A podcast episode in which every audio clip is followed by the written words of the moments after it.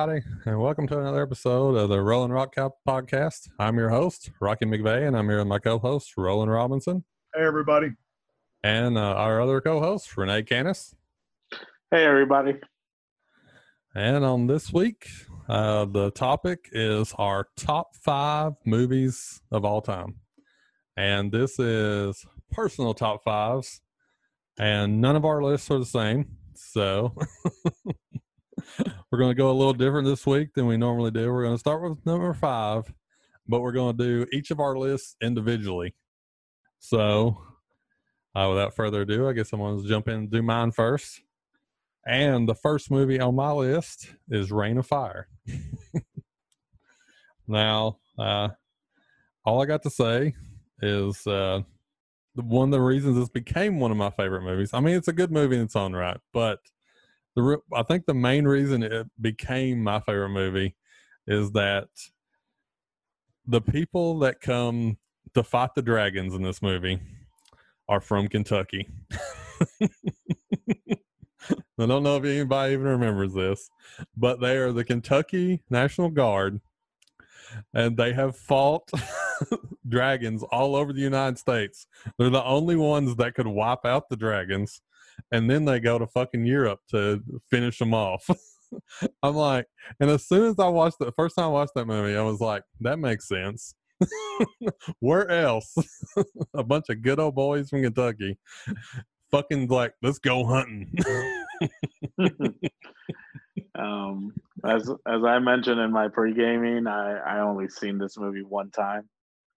Honestly, I think the I I did enjoy the movie the one time I saw it, but I think the biggest missed opportunity in that movie was actually showing how the dragons kind of took over because you see the beginning with the dragons awakening and then it just flashes forward with them having conquered the world or whatever. yeah, I wish I wish they could have shown a little bit more of that. I agree with that too. It just goes from like, it goes from no dragons to the end of the world, like Yeah. instantly. And the other thing I remember that movie is I think Christian Bale, Matthew McConaughey recreating Star Wars for like the little kids. Yeah. yeah, they put on the play. Yeah. but uh it wasn't Christian Bale. It was uh uh, uh what's his name? Gerard Butler. Oh, okay. He What? was I thought it was Christian Bale. no, I mean it wasn't Christian. It wasn't Matthew McConaughey. I mean it was Christian Gerard Bale. Butler. It was Gerard Butler and Christian Bale. Uh, Okay. Matthew McConaughey is the uh, Guy from It's- Crazy Dude. yeah he's the crazy dude from the Kentucky National Guard. that uh, so he wasn't part of that because that was uh, that was the two guys that was with the leading the group that was already in Europe, living in the castle basically. Which he has the most epic of all the deaths in in that movie. Matthew McConaughey, you mean? Yes, Yeah, his death is like something that big fucking battle axe. has a big battle axe, and the way he dies is the is the way I see most uh, dwarfs dying in D and D games. and that movie was like, uh, you know, the first time I watched it, I've I had only seen like Matthew McConaughey and like stuff like you know like the rom coms. That was all he was ever in. And then all of a sudden he shows up in this movie as this bald headed dude with tattoos all over and jacked. I mean, he was jacked in that movie.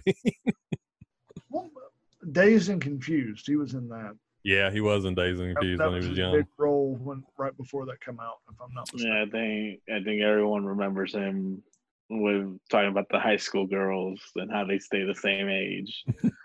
and asking everyone for a pot and it'd be a lot cooler if you did. All right, all right, all right. He's uh he's actually a big wrestling fan too. Um I was watching the I was watching the Undertaker documentary and he actually was in it. Oh wow. really? Yeah. and uh, what's it 'cause, uh, called? The Last Ride. Yeah. because they're both uh, they're also both big Texas fans. So he, yeah, he's he's part of the documentary and stuff like that. Well, I guess uh, we'll move on here to the next one. My number four is the Big Brawl, or some people may know it by its other name, Battle Creek Brawl, uh, which it's a Jackie Chan movie from 1980. Most people had never heard of Jackie Chan in 1980, but he was already a superstar in Hong Kong. Uh, and this was his first movie that he tried to break into America, and uh, it didn't go well. like it did not break him into America. However, it is a great movie. It is uh, pinnacle Jackie Chan. Like uh, they mix together uh, the old school Jackie Chan movies, like all the comedic top stuff that Jackie Chan does, along with uh, making it more American. So like, where like everything is like, uh, you know, like everything in like the old Jackie Chan movies is like straight up like martial arts, uh, but he'll add the comedy into it. And this one, you get you get him going against like huge, like huge dudes that don't know how to don't know martial arts at all, uh, but are huge. I mean, like five times his size. And then so you get like the moments where he just like bounces into them, and then their guts are so big it bounces them off. But there's a lot there's a lot of like subplots in this this movie too but it's it is such a good movie and i i i don't even remember when the first time i was I watched it. It had to be like i was probably like 10 years old.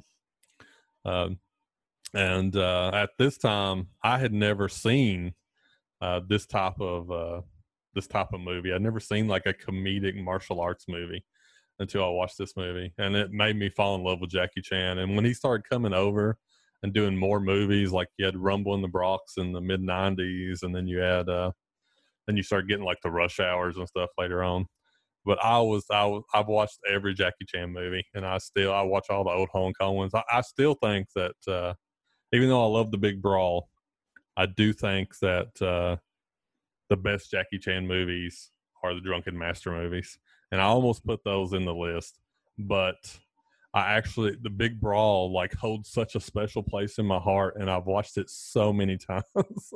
I have to put it ahead of the Drunken Master movies, even though I think they're better movies. I've I've actually never heard of this one. Um, to me, I always thought the American introduction of Jackie was the Rumble in the Bronx, but um, yeah, they were, he was in what movies way before that. Yeah, um, but so in in in is it you said Big Battle? Is that the name of it? The Big Brawl. The Big ba- Brawl or Battle Creek Brawl. Just depends on okay. what version you have. Uh, does does he do like his? You said he does like some comedy bits, and then does he yeah. also use? Does he also use his environment basically around him to yeah. as weapons? Oh, okay. Yeah. So so like the whole premise of the movie is like. uh he's his family is like in trouble basically with the mafia because it's set like in the 1930s in Chicago. So the mafia is like after his family's restaurant. So he's trying to make money by fighting in this tournament. Uh, but there's a lot of subplots like they all like they find out he's such a good fighter and they don't want him to win so they like start kidnap people so then he has to go like into like these big mansions and sneak around and beat people up and try to re- get his kidnap people out.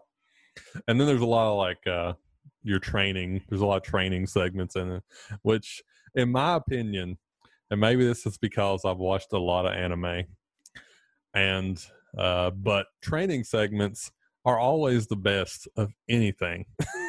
like you could do away with most plots and just have a good training segments and you have like the best part of the movies. Well, training montages were big in the '80s. um, no, I, have always enjoyed Jackie Chan, but like I said, uh, the first time I honestly really ever heard of him was Rumble in the Bronx. I was like ten years old.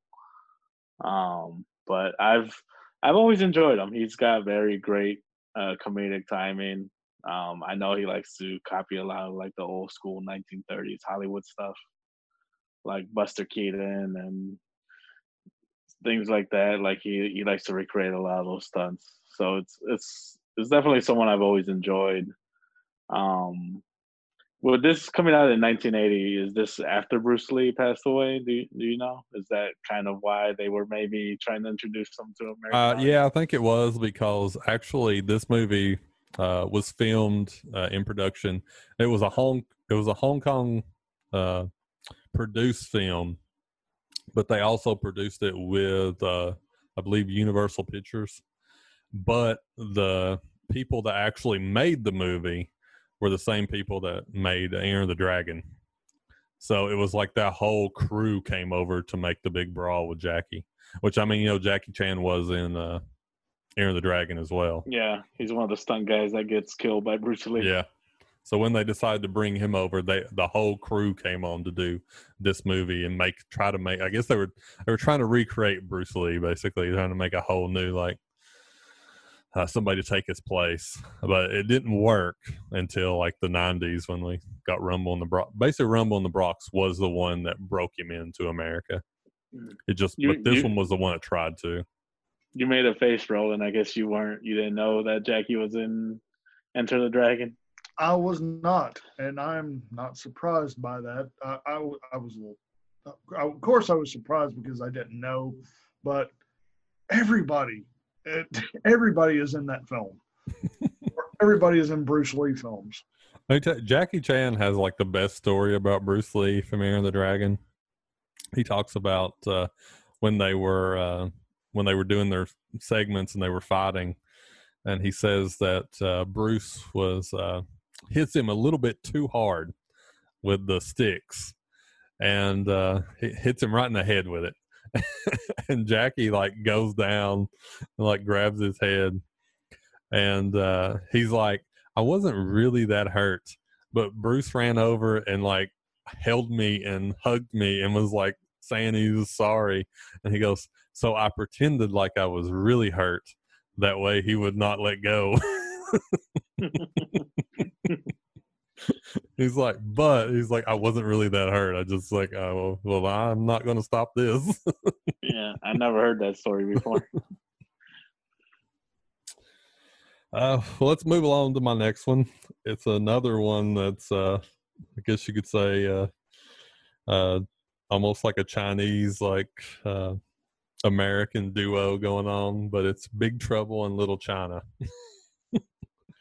Now, this movie, I mean, it, you just, it's just so quotable from beginning to end. Like, who doesn't? I, I have went around my entire life and everything and just say, remember what good old Jack Burton always says. and I don't if you're not a real American if you haven't said that at least once to somebody. From the goddamn Constitution. exactly. Mm-hmm. And I uh I mean, this is of course a John Carpenter film. And John Carpenter has a lot of good films. Uh, but I put this one up here as my favorite of all the John Carpenter films. I even put it above the thing. Uh, and of course, that's a Kurt Russell movie as well. But uh, it's just a, such a good movie, and it's so freaking all over the place. Like when you watch this movie, you have, I mean, you watch it now, everybody's seen it, so you know what's going to happen. But just think about the first time you watch this movie and about all the shit that happens and you're like, there's no way you would expect any of it. It's like, oh, we're going down into a sewer, and it turns into a fucking huge Chinese temple, like in the sewers. and then, like, a fucking guy explodes because he got too mad. Like, this is, it, it's pretty much an insane movie, the stuff they came up with in this movie. It's it's a movie I watched. Oh, a- Pan's a bad motherfucker. It's it's a movie I watched a lot as a kid, but it's probably been at least ten years since I've watched it. Oh, you need to you need to watch it again. it Didn't it, they, it uh, never gets bad. Didn't they bring out the Eddie, Mur- Eddie Murphy's uh, Golden Child about the same time? They did. It was uh the, the the Golden Child was coming out, and uh, they knew it was going to come out, and because of that, they had already like started filming this movie. But this movie wasn't actually supposed to come out for quite a while after the Golden Child. But they knew Golden Child was coming out, and the studio was like pushing Carpenter hard, so they had to film this movie like super quick and get everything done so they could get out about the same time as the Golden Child because they did not. They thought if the Golden Child came out, uh, that it would destroy the movie. like they'd be like, "Oh, we've already saw that movie. that was the Golden Child with Eddie Murphy." But uh, I mean, looking back, who the hell remembers the Golden Child? Lots of people will say they still love Big Trouble in Little China, but you're not going to find that many lovers of the Golden Child. uh, I mean, a lot of people like the 1980s Eddie Murphy stuff. So yeah, the it's not like the 19. That movie is completely different. Like it's not. It's definitely not a Coming to America. no, I mean that's that's Eddie Murphy's best movie. I don't care what anybody says. Coming to America is his best movie. But uh, I'll go on to my next one. So my number two is a Knight's Tale. Now I I uh the first time I watched this movie, I have to say I was I it was just like in passing. I didn't watch it till it was like on TV. And I sat down and watched it one day when it's on TV and I was like, this movie is fucking great. and it all came from the part uh, with Wat. Uh, many people will know him as uh, now I've forgotten his name from the show, but from Firefly. What was his name in Firefly? Alan Tudyk. Yeah, Aaron well, the Tudyk. actor's the actor's name is Alan Tudyk, but that's his real name. Yeah, what's it? What was his name in Firefly? Does anybody remember that? Was, was Wash? Uh, Wash. Yeah, that's his name. Wash and Firefly. But the part where he tells uh, Chaucer that uh, if he screws them, there'll be pain, lots of pain. and he does that little like. that part made me love the movie, and that was pretty early in the movie, and then it just gets better from there. and uh, I, I, I, it's it's number two on my list. So I guess I should tell this to everybody. So the way I, I had like a shit huge list when I was like coming up on my movies, because I have a lot of favorite movies. But when I decided to sit down and come up with my list, the way I chose to narrow my list down to my top five was by the number of times I had watched the movie. So, and this doesn't count. I wasn't counting like just passing by watching it on TV. I meant like I literally go and I take out a DVD or now my Plex server and I just sit down just to watch this movie. And A Knight's Tale is number two on that list. I have worn out DVDs from A Knight's Tale after I watched discovered it. And of course, it's got the the now the late great Heath Ledger in it as the main star. Uh, it also has a pretty great uh, soundtrack as well. Yes, it does. Um, and like you said, it has Heath Ledger in it, and his whole crew. Actually, they all a lot of them, you know, they're all working still. Uh, the one guy, he's on Game of Thrones or was on Game of Thrones, and uh, Alan Tudyk has become. I wouldn't say he's a big name in Hollywood, but he does a lot of voice acting and. Uh, it's like he's in capture. every Disney movie that comes out, basically. Like yeah, he's he, always like, got a part. like like he was he was uh he was the robot in iRobot and he was the uh he was K2SO in Rogue One. Um he was the chicken in uh Moana. Moana, yeah. that's that's my favorite casting of him. It was like the chicken. um and then uh the other guy, I'm blanking on his name right now, but he's the Vision in uh the MCU. Yeah. Um, guy played Chaucer, Geoffrey Chaucer. Yeah, and um, the love interest, she I don't really see her in anything anymore, but um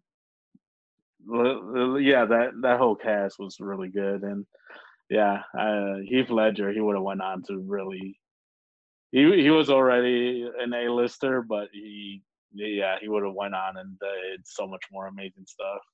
Yeah, if he wouldn't have passed away, he would end up, you know, we'd be looking at him like we look at people like Brad Pitt as he got older. I think he just uh Mm. he just was cut down early by drugs, which Yeah. is sad. A lot of the big act, the younger actors have had that happen to them. I mean, he he definitely would have probably been in in that, like you said, Brad Pitt. I was kind of thinking a little bit more like Leonardo DiCaprio too. It's like, like someone that's been like You know, has like seven, eight Oscar nominations. um, but yeah, he he's definitely missed.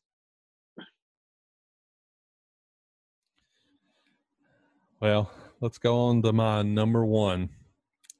And this is this is this was of my entire list. This was the only one that I did not even have to think about. I knew it was number one, like as soon as we even mentioned it. Like there's no other movie. And that is Bloodsport. and Roland has the shirt on right now. and all I can say, what I can say about this be summed up in Kumite, Kumite, Kumite, Kumite. Yes, the awesome song.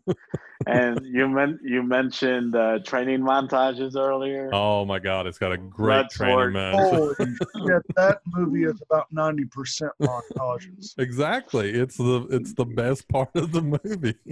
It's the training it's- Well, hell, the uh, Kumite montage alone, where they're just fight after fight after fight after fight. I'm like that in film to me is the best montage of fights ever. and Okay. uh, and you have such a you have such a great cast in it too. I mean, Donald Gibb, Forest Whitaker's in this movie. like Um, that's the one that I was like, he's the one that of course seems like, why are you in this movie? You're not. You're fucking Forest Whitaker, but at the time he wasn't. That was before he became fucking Forest Whitaker. I also love that all the fighters have a very distinct look and fight style as well. Because you got like the sumo wrestler, you got the one guy who's like jumping around like uh he's like a a- like uses different animal styles yeah, and the guy who's like bouncing around doing chops and, and I then love my, one of my favorite scenes with him is uh, his training because they have a training montage for all the other characters too.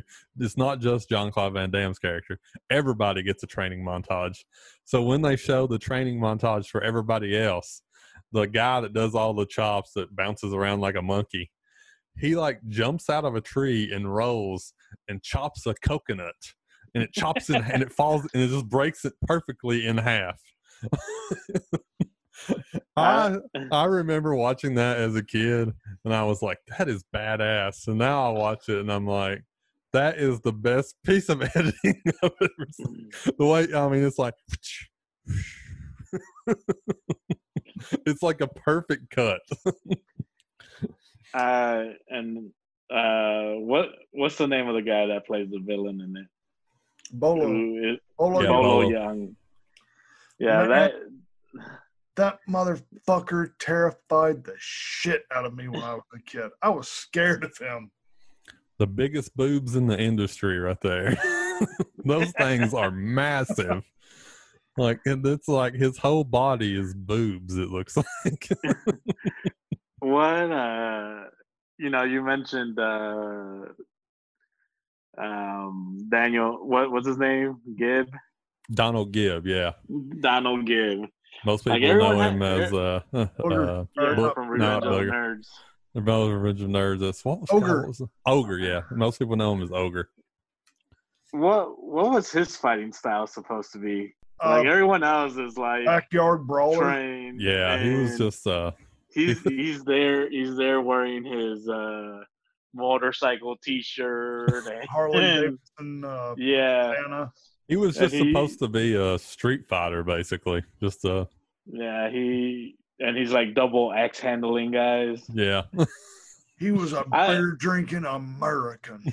I I love that scene where he like just throws the one okay, guy off, USA. where he just throws that one guy off the stage and just like wipes Yep. his hands or whatever. he he he, sh- he shouldn't have celebrated early though, man. ends up ends up uh, getting his ass kicked by Bolo Yeung. Now, what was the main character's name? David Dux or something Frank like that? Dux. Frank Frank Dux. Dux. Turns out, like in the movie, it will tell you based on a true story, blah blah blah. And it wasn't up until recently, I think, that they finally come out and was like, "Yeah, that story's all bullshit. He made every bit of that up. he didn't do any of that." Yeah, he he had like five different world records and like Yeah. fastest KO and Yeah, this guy's like supposed to be just well, you know, badass. oh, yeah, o- only the most richest of rich or you know greatest fighters are invited to the Kumite. So who could actually verify these claims?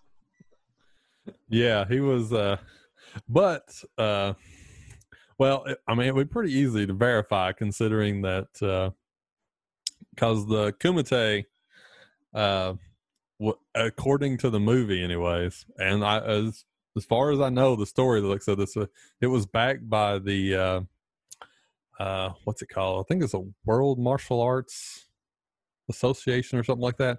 But it's it was the same thing, the same association that originally backed the UFC when it started. So basically, he was saying that he was in the original UFC fights uh, before it became the UFC, and uh, but there's no record that the Kumite ever existed. He just made it up. right. but everyone thought Yeah. he was telling the truth. He he he, could have put any stats on there at the end yeah, just for you know fastest knockout. You know, I fucked every playmate from like 1980 to like 1990. I mean, whatever, whatever fuck you wanted to put on there was on there. You know. and then what what really gets me about all that is like he made all that shit up, and then he sued uh, John Claude Van Damme over the movie uh, because he said that he changed stuff about his life, and then uh, and then didn't pay him enough for it. And it was like, no, you made all that shit up, so he, he could have said anything because he was just making shit up too. You didn't make me look badass. But but but then they end up working together again and did the quest together. Uh, yeah, they did, but Oh, then that one fell apart too. anything to Do with the quest. He he semi had something to do with the quest. Uh, that was like another one. He like came on board to like help with it, but like halfway through the movie, they like fell out again. Uh, so he didn't Now he didn't Fra- actually end up finishing it. the the actual Frank, he's not. I guess he is a martial artist at least. Yeah, Not as not as badass as he claims to be, but he's still. I think he still works as a stunt coordinator, like fight co- coordinator for movies, doesn't he? and he he he did uh, uh, for a while. I don't know if he still does, but he did for a while actually have his own like chain of dojos where he actually taught like his fighting styles. Huh. Uh, I you you say that, and I just think of uh, Diedrich Bader in uh, Napoleon Dynamite, just slapping people around. You think you think you think Peter Payne over here could take me on, and just slaps the hell out of people, Oh. just wearing Yeah. the American flag uh, sweats. I'm almost surprised though that the the quest didn't make it onto your list or honorable mention because technically it is Bloodsport, only a prequel. Uh, well, it didn't make it onto my list because it's like an inferior version of Bloodsport. I, I will say So- it's definitely inferior. it's it's uh So, so if it's a prequel, does that mean Jean Claude Van Damme is playing his own grandfather? he's playing uh he plays he plays like a a homeless newsie.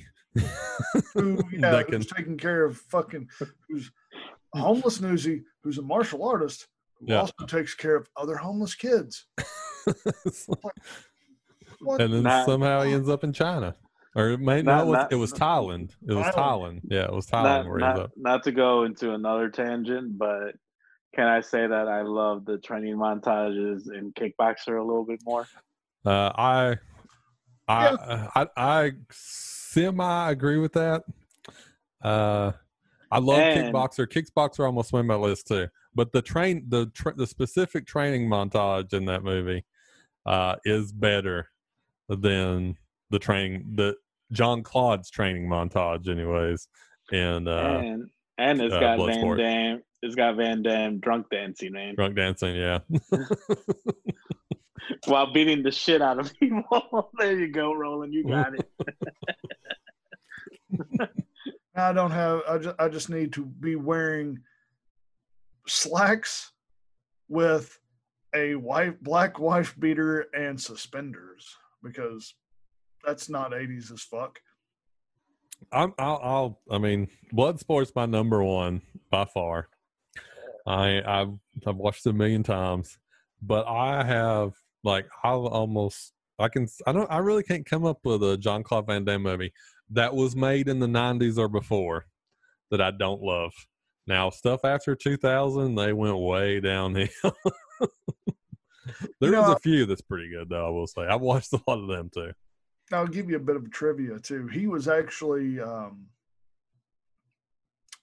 he was playing, or he played, or he was supposed to play the Predator Yes. in the original uh, in, in the first Predator film, but due to the uh, the costume, um, I think this was uh, they hadn't come to the actual final costume that they were going that they wound up using in the film, but due to a the costume and b no one could see his face, so he didn't want to be he didn't want anything to do with it, um, so he didn't do it.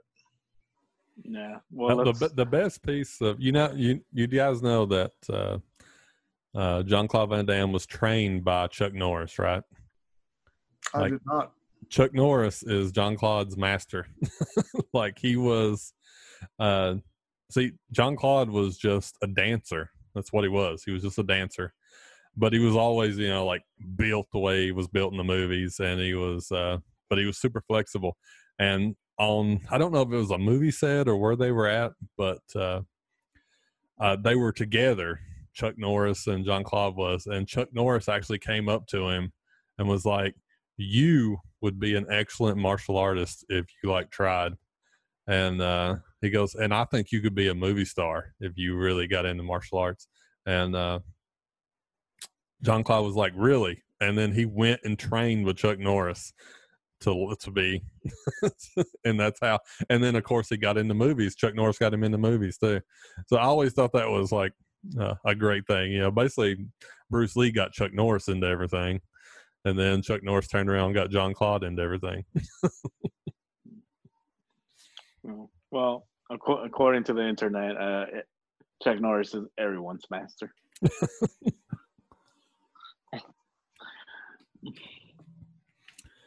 Okay, well that's my list.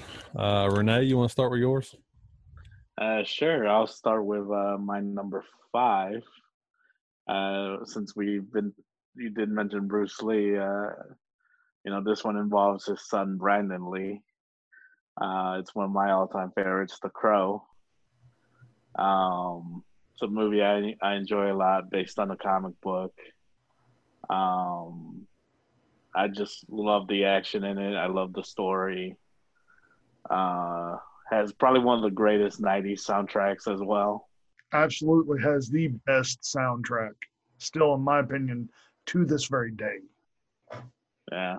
Um, and Brandon Lee's performance as the character too is just uh, great. It's um, and tragic too, you know, uh, since he did die while filming the movie due to a stunt gun uh, accidentally being loaded and he ended up being shot when they only had like maybe a week or two left in filming. Uh, so there are a few scenes in the movie where he's uh, being played by a stunt double, or the very first case of CGI to put impose his face on another actor's face. Um, but yeah, I I love the action. Great villain in it with a top dollar.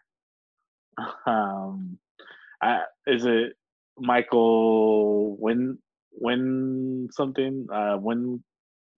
I always forget that actor's name. Uh, but he, he's a great villain in it. Um, has a little comedy in it. Um, but yeah, it's it's one of my favorite movies. It's and it's definitely a movie I always recommend to people to watch. It's uh, I mean, it became like you know after you found out he got uh Brandon died while filming the movie, it puts like a damper on the movie overall. But uh, it's still like it was a great movie. I I loved The Crow. I you know I honestly even though he wasn't in the sequel, I still actually kind of like uh, City, uh, City of Angels too. uh, yeah, but avo- avoid the third and fourth one. yeah. yeah, I loved, literally loved The Crow. Um, even down to the aesthetic, um, mm-hmm. just the they they embody that grit and dirt that the comic had, and such iconic villains. Tintin, Top Dollar, um, free. Uh, uh, what was his name? Um, Thunderbird or Free Free Bird? Or, uh, Thunderbird, I think. He who drives the actual. Thunderbird. T Bird, yeah. T Bird. Hey T Bird, I'm coming for you, Bird. that's uh, that's actually that's actually one of my favorite scenes in the movie. Is when when uh, the crow gets T Bird, and he's taping him up to he's tying him down to his car, and T Bird realizes who the crow is. Yeah. And just starts freaking the fuck out like no man, there's we no, killed you. we killed you. There's no coming back. There's no coming back. And he just sends them flying, blowing up in the car into the river. And uh, as the crow's walking away, he just flicks like that match or whatever on, on the floor, and you just see the big fire and blazing crow logo. It's but yeah, that that's that's that's that's one of my favorite scenes in the entire movie. And uh, like I said, Brandon Lee's performance is just amazing. Um, Ernie Hudson too is very underrated in the movie. Yeah, he's really good. And that movie has so many great quotes. Uh, so many great quotes uh, from, you know, can't rain all the time. Um, they're they're all, they're already dead. They just don't know it yet. Oh, yet. Um, what was it? Every man, every man's got his devil. The one that always like I and I, I chant it in my head is "Fire it up," like "Fire it up, fire it up." and then you got bang or call call bang fuck I'm dead. That, that was probably my favorite favorite scene in that because he is so low key as a villain, and then he just breaks character real quick. Yeah, I I always like that actor. He's he's also the sidekick to uh, Alan Rickman in the Robin Hood movie. Um, sure he is. Yeah, I, I always liked him as a villain, um, but he's he's really good in that movie, and his death scene is fucking insane too. Being thrown off the church and impaled on the statues.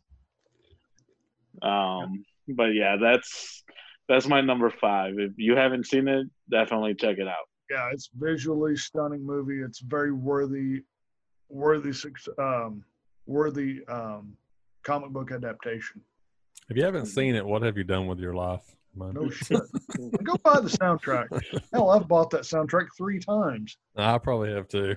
All right. Uh, so moving on to my number four. Uh, definitely is up there as like probably one of the greatest action movies of all time, but Die Hard. Um, also one of the best Christmas movies of all time. Yes, I, I don't. I don't care what anyone says. That's a goddamn Christmas. It's movie. a fucking Christmas movie. It is. Anyone says it's not is fucking wrong. You know, it, Um, I'll agree with you guys. I, for a while, I was like, no, it's not a Christmas film. Even Bruce Willis says it's not a Christmas film. well, fuck what Okay. Bruce Willis says. Fuck it. It's He's Christmas. wrong. it's a Christmas movie. I think I think what I love the most about the movie is, you know, obviously I'd, I'd say all three of us were big Stallone and Schwarzenegger fans, but what I love about this movie is that uh, Bruce Willis was basically playing your everyman guy.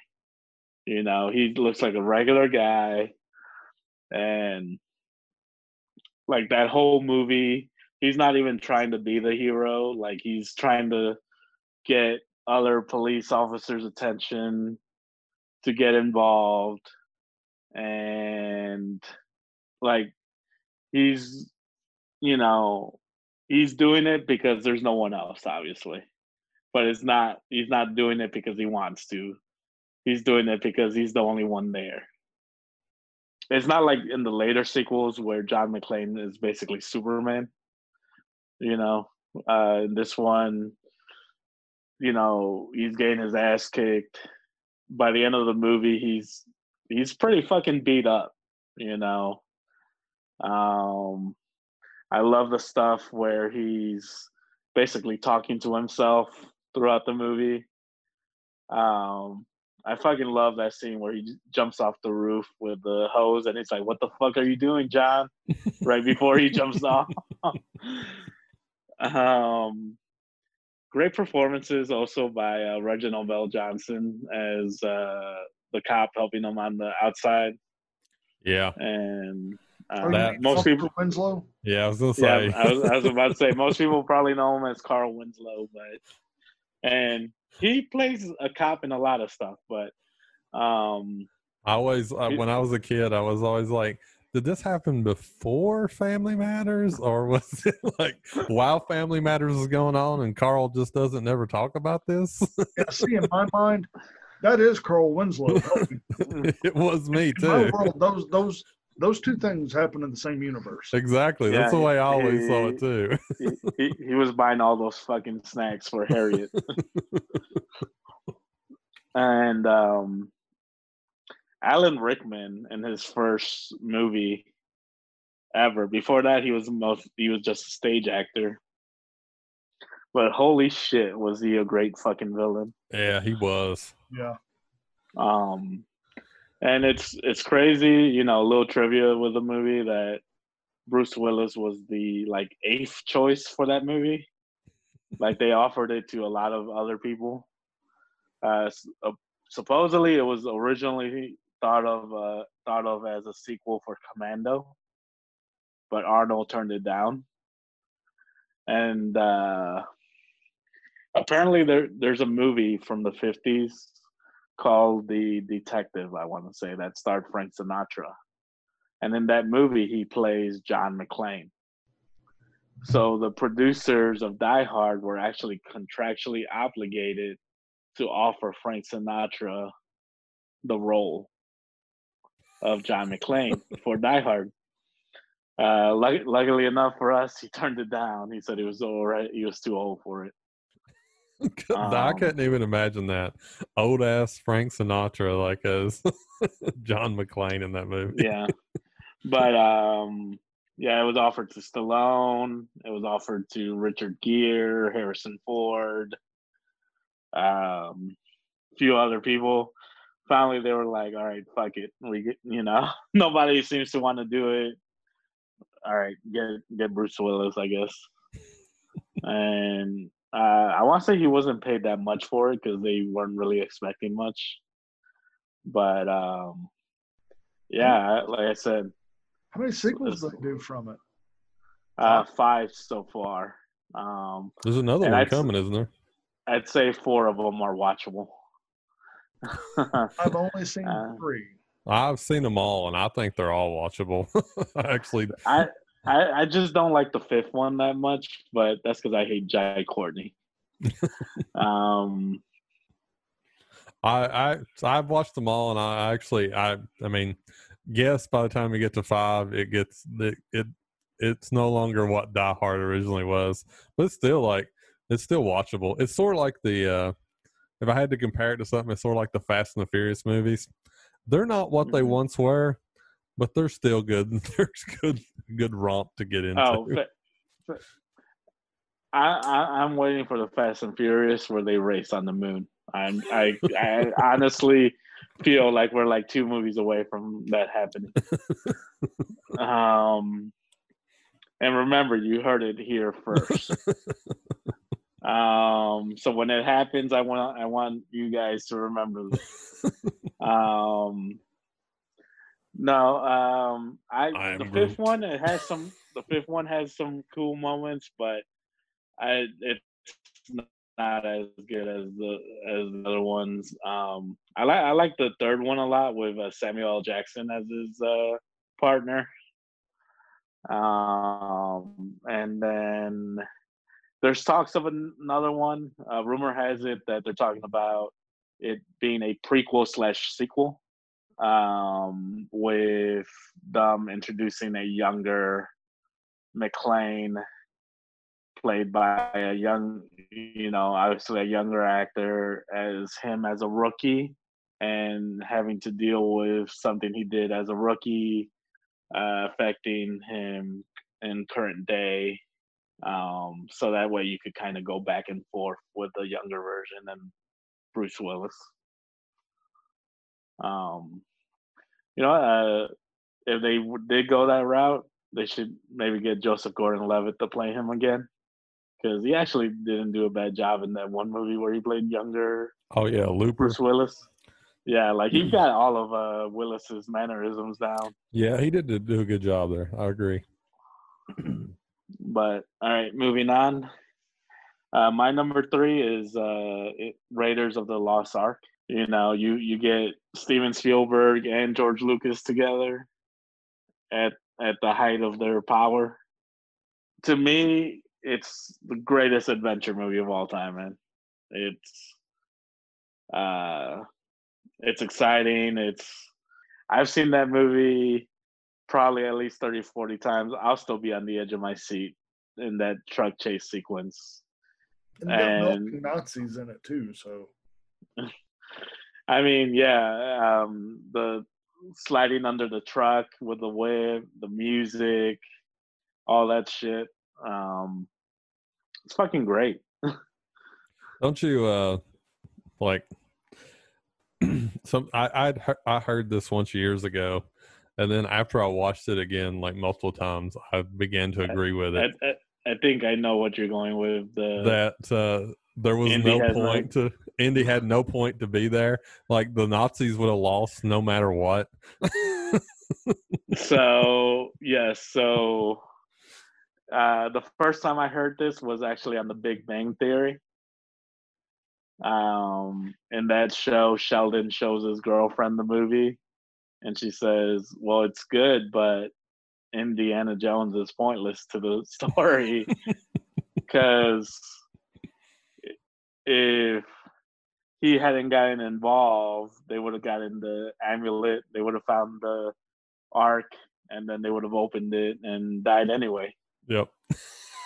so as a matter of fact, they might have opened it in front of Hitler and could have taken care of it even. That's true. So I don't think they would have though. I, I, still think they would have opened it uh, there because the one dude wanted to open it. But I, uh, I, I hate it. I hate it when I first heard that, and it somewhat ruins the movie. I mean, it does ruin the fucking movie, but yeah, f- fuck whoever it, said that. I don't think it ruins the movie. I don't know where I first heard it from, but it was years ago. I heard it, and then I was like, I watched it after that, and I was like, they're right. Like Indy didn't need to do nothing. They were going to die no matter what. the Nazis were going to lose no matter what. So Indy yeah. was just pointless in being there. But uh, I don't think it destroys the movie just because you, even if you know that, because mm. still it's a, it's all of. Uh, to me, it's more about uh, it's more like about the character of Indy than it is about the what's actually going on in the movie. Uh, I think all the movie, all the Indiana uh, Jones are like that. They're all about him, like just like his Yeah. character and the things he's going to do. Yeah. What what is it he says? It's not about it's not the miles or he has a line about it in there somewhere, but uh the other thing with Indiana Jones too is uh it kind of reminds me a lot of the Bruce Willis character. He's the everyman guy. He's not like Yeah. he's not like 200 pounds of muscle just beating the shit out of everybody. He hates snakes too. Yeah. um yeah, he, he gets his ass kicked a lot in that movie, you know. That scene too on the plane tarmac where he's fighting that like seven foot Nazi guy. Yeah, that's like one of my most memorable scenes of the movie is that fight on Yeah. the plane. yeah, that's that's another one of those moments that has you on the edge of your seat and you're like, holy shit, you know, like everything's blowing up around them. um And those blades are always like going toward them. You never know when they're going to hit them. Yeah. And then uh of course when you get like that other guy with a giant sword and he's like doing all those sword tricks then Indy just pulls out a gun and shoots him. I always love that, man. I had read that that wasn't originally in the movie. That that was like a sort of an ad lib that they just added into it. Yeah, so Harrison Ford uh was suffering from really bad diarrhea cuz uh Montezuma's revenge or whatever. he had drank some of the local water and you know he if he tried anything he'd basically shit himself so they had this whole fight sequence planned and he's like yeah i can't do that. He's like what what if i just pull out my gun and shoot him? And spielberg fucking loved it and that's what they went with. You know, that's um, a second uh, instance of Harrison Ford just being totally unable to do the lines that were delivered to him, and he just comes up with something off the top of his head, and it sticks and actually makes sense in a movie. The I other mean, one, not like the like the, one the in uh Wars. i love you i know well, that and, and the first Star Wars, um, when they're on the uh, the prison, uh, the prison level, and they're like, "What's Oh, going on up there?" He's like, "Um, uh, nothing. Hello. Um, how, how are you?" how are you yeah, it was what what totally. what, what he'd forgotten his lines. He was hung over and could not remember a thing.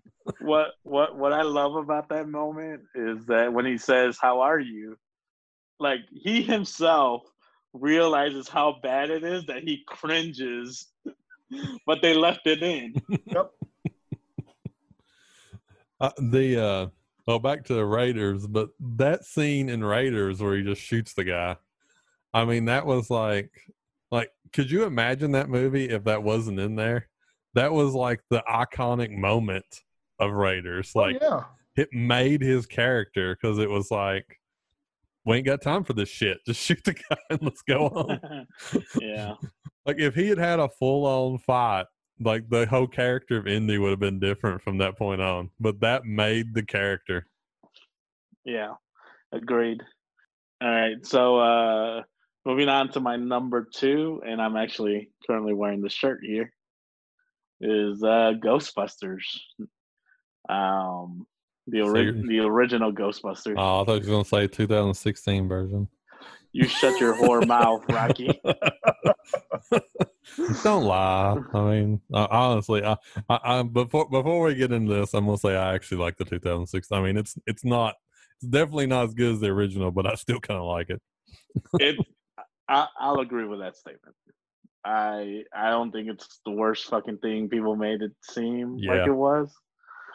But I enjoyed it. I thought I actually liked the opening with the ghosts at the beginning and um You know, the only thing I didn't like about the movie, honestly, is the CGI.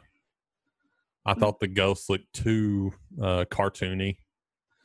Uh, and I didn't like that. I thought they should have been a little bit more like realistic. I mean, they I did I did like some of the gadgets that they used, like some of the updated gadgets. But um yeah, no, the the original film, I mean, you got amazing performances with Dan Aykroyd, um, Bill Murray, Rick Moranis, Ernie Hudson as well, and uh, Harold Ramis, who I'll be honest, growing up watching that movie, you know, I think everyone gravitates towards Bill Murray because you know he's such an asshole and hilarious in that movie. But as I've grown up, I really appreciate the subtlety of Harold Ramis's Egon. I was an Um, Egon fan when I was a kid. Yes, he he is very hilarious without being too. Uh, he's not really in your face in the movie, uh, except for the moment where he like you know almost punches uh, Dickless for uh, releasing the ghost. the scene the scene where he comes out from under the desk. Uh, remember that? Yes, That is always I always thought that scene was so funny. like just and like I didn't like yeah I, I mean even as a kid I thought it was like I I knew it was funny but as I got older I'm like that scene is really fucking good. I always I always like the line of uh, how he um, where he says he wanted to drill a hole in his head, and it would have worked if they didn't stop him. um, and like I said, just some of the s- small little subtleties, like when they do the Ghostbusters commercial, and he's like looking down to see where his mark is before he steps up to deliver his lines. Um and the the movie in general like uh rick moranis is i always thought rick moranis is underrated first of all but yeah uh rick moranis is great um that movie is a great combination of like comedy action uh there's a few set pieces that hold up pretty well for horror like when uh Sigourney Weaver is attacked in her apartment and you see like the demon faces in the background of the doorway and the arms popping out of the couch. Like that stuff still holds up. Like and a Uh, lot of the effects still do. The kitchen stuff too. That was that was always crazy. Where like the eggs blow up and stuff like that. Yeah. So yeah, they I think I they said that they put a grill under the counter to make that happen. Um and then yeah, I mean uh, the the Slimer sequence, all that stuff is fucking great, man. Um and like I said, it's uh the mo- the movie was written uh by Harold Ramis and Dan Aykroyd and Dan Aykroyd's always been a very big like ghost hunter type. So apparently, uh, like a lot of the stuff you see in the movies is stuff that should actually be able to work in the real world if they ever decided to make any of that stuff. You know? I'd seen uh I'd seen a interview with Dan Aykroyd and they were talking about he was talking about like writing the movie and he said uh he's he mentioned that. He was like I he goes I me and my family is like really into like the paranormal and he goes so uh he goes when I was writing the movie he goes I was writing it from my point of view he goes but then we had uh I had Harold Ramis helping me and he goes he didn't believe in anything so so he was like he was he said he was my anchor on the film to keep me from going too far and he was like it was a really good it was a really good combination for the writing so, so i didn't go too far out there when i was writing the movie And the special Yeah. effects still hold up really, really good. yeah, the stuff with uh, the Stay Puft Marshmallow Man, that stuff Yeah. still looks fucking great. And the what was it? The Gozer Hound, the Hellhound. Yeah, the Hellhounds. Those things are still amazing looking. I, I'll say whenever they're standing still, it looks great. Whenever they're moving around, it's kind of claymationish, but um, yeah, you get a lot of uh i don't i don't think it's the the models so much as it's the matting. Matting. Yeah, the matting around it, like it makes it so you can see it. But the models actually, I think, hold up. It's just the the mat. Well, I mean, it was a different time. Like you, a lot of like old movies, you can see the matting in it. If you look hard enough, yeah, and you know what Yeah. to look for, you'll always see it. You'll always see it in other movies, but at the time, you probably didn't notice it because it was just the way it was. Soundtrack was Yeah. good in that movie too. Yeah, I mean the, I mean the theme song. I Yeah. mean, Ray Ray uh, is it Ray Park? yeah, Ray Park. yeah. Yeah, he got sued by uh, Huey Lewis because he said it was too similar to uh, "I Want a New Drug." Did you know that Um, uh, John Candy was originally supposed to be uh, Rick Moranis' the Rick character? Moranis role, yeah. Um, And uh, Eddie Murphy was supposed to be the Ernie Hudson. And Ernie Hudson said that when he saw the script, he saw the script that was intended for Eddie Murphy. So once they offered him the role, he took it. Because in the original script, Eddie Murphy was there from the very beginning. He was um he was supposed to be like a uh, fighter pilot who was there from the very beginning. He was the one that would help them test out their equipment and stuff like that. So he was supposed to be like a former uh, Air Force uh, person.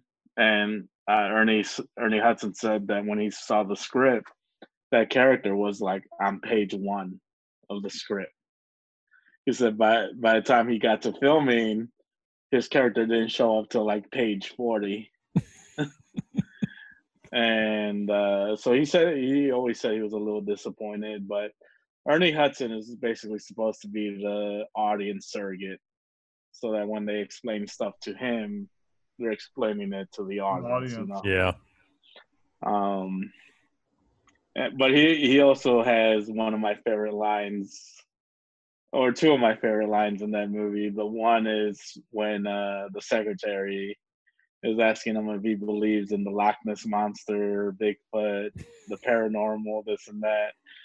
And his response is, uh, if there's a decent paycheck in it, I'll believe whatever you say. and then, of course, when they're all in the mayor's office and he's like, you know, I've seen shit that will turn you white. And, you know, it's a room full of white people yeah, um but yeah like i said it's uh you know if, if you look up the movie it's like on top 10 like comedy film lists everywhere. So uh, you know kind of like with some of the other movies we've listed if you haven't seen it what are you doing? Doing with your life. all right uh so moving on to my number one all-time favorite movie and that's back to the future um I freaking love this movie. It's probably the movie I've seen more than any movie than any other movie. Um, I've seen this movie in theaters every time it gets re-released. I think I've gone and seen it in theaters. Um, when they re-released the trilogy in theaters, I went to go see all three movies in the theater. Um, but this is a movie that is very funny, great sci-fi. Uh, anytime I think of time travel, I always like to kind of follow the Back to the Future rules of time travel. Um, Which are horrible time travel rules to follow.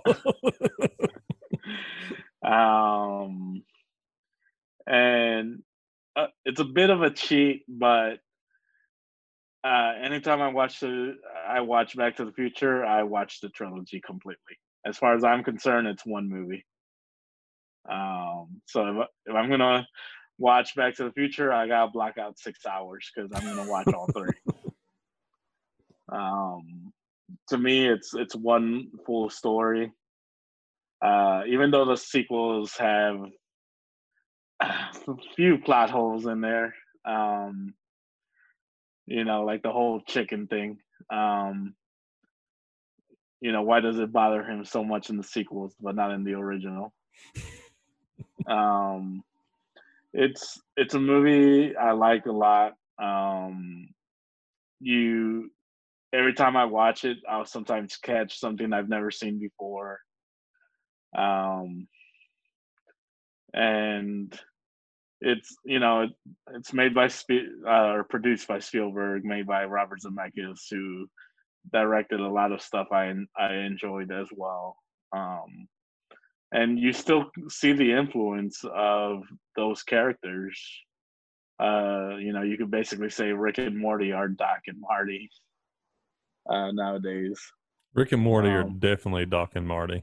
Like yeah, there's they're no, based off of them. it's like there's no denying that one. Um, but yeah, like I said, you know, out of all the movies I've listed, if you haven't seen Back to the Future, fucking go watch it. The the the entire trilogy is on Netflix right now, so you know, if you have Netflix, watch it. It's you won't be disappointed. I, I I love Back to the Future. I say I've watched it a lot of times too. I don't know how many times I've seen it, but I've seen it a lot of times too. And uh, I uh, there's so many good scenes. I think one of the best scenes in the movie though is just the opening scene of the whole movie where he goes into Doc's lab and like hooks up to that giant speaker and it explodes and shoots him across the room. You know, dur- during that during that opening sequence when they're showing all the different clocks, one of the clocks actually shows the ending of the movie. There's a guy hanging off one of the clock towers uh, on one of the little mini clocks. really? I didn't know that. Um, you also see the plutonium box under uh, Doc's bed. Now that I did know. I do yeah. remember saying that. Um, but yeah, uh, there, there's so many stuff on there. Like Doc, when Marty shows the reveal of the DeLorean is also a great scene. The first time you see the DeLorean coming out of Doc's truck. Um, but when Marty walks up to the mall, you, you notice the mall says Twin Pines Mall. And like when single when- pine. yeah, when when uh, Marty travels back to the past, he runs over one of the pines as he's trying to escape the uh, farmer. And when he comes back to 1985, it now says Lone Pine Mall. Um, and the performances by by Christopher Lloyd and Michael J. Fox, but uh, Thomas F. Wilson is probably one of the greatest movie bullies ever in any film. I mean, Biff Biff is so great. Um, performances by Crispin Glover and uh, Lea Thompson are also freaking great. so, if, so we're going to talk about uh, Back to the Future. We need to we need to at least mention this. So, what do you, what is your feelings about the Crispin Glover? Uh, well, this has to do with the sequel, but where they they basically kicked him out of the movie and then uh, used somebody else and put his face over, put Crispin Glover's face over the other person to make it seem like he was still in the movie. I, I thought you were actually going to bring up something else, but um, I mean, he sued the studio, Uh, it was like it's a major suit. and he it was a successful lawsuit. So after that happened, going forward, if you ever showed the likeness of any actor in a sequel or TV show or whatever, you have to pay people for Well, you their gotta get- likenesses. You got to get permission too. That was one of the big things. You have to get get permission to do it, or put it in the contract originally. And uh, but he's like still pissed off to this day about that, and won't have anything to do with anything Back to the Future because of that, which I think is pretty sad. Although I have heard him say a couple times that uh, um, he probably would do some stuff with Back to the Future again if it wasn't for the producer of the movie who still lies about everything to this day. Anytime he does. Well, the the thing I thought you were gonna bring up actually is so after they filmed the first movie, I guess Crispin Glover went up to uh Zemeckis and was like, you know, I think you're sending the wrong message. Why, you know, Marty goes to the past and they're obviously they're not like poor, but they're not wealthy either. And when Marty comes back to the present day, now they're all rich and he gets his dream vehicle and all that. And Crispin Glover tried to argue like you're basically saying like to be happy you had to have all this crap and stuff like that. And I guess the Zemeckis just told him to shut the fuck up and get out of his office or whatever. that he wasn't he wasn't gonna refilm the ending just because of how Christian Glover felt. Which I could agree with him on that. I do think that actually, uh, uh, but it also it does it does give uh, it does say that you know it's not just saying that he was they were happy because they had money. It was saying he was happy because he actually fulfilled his dream at the end when he became an author instead of like going off to do whatever. I don't know what, what he was actually supposed to be doing originally. What What do you guys think of the supposed plot hole that shouldn't Lorraine and George recognize them uh, uh, in 1985? No, I don't think that would. I don't think that would be.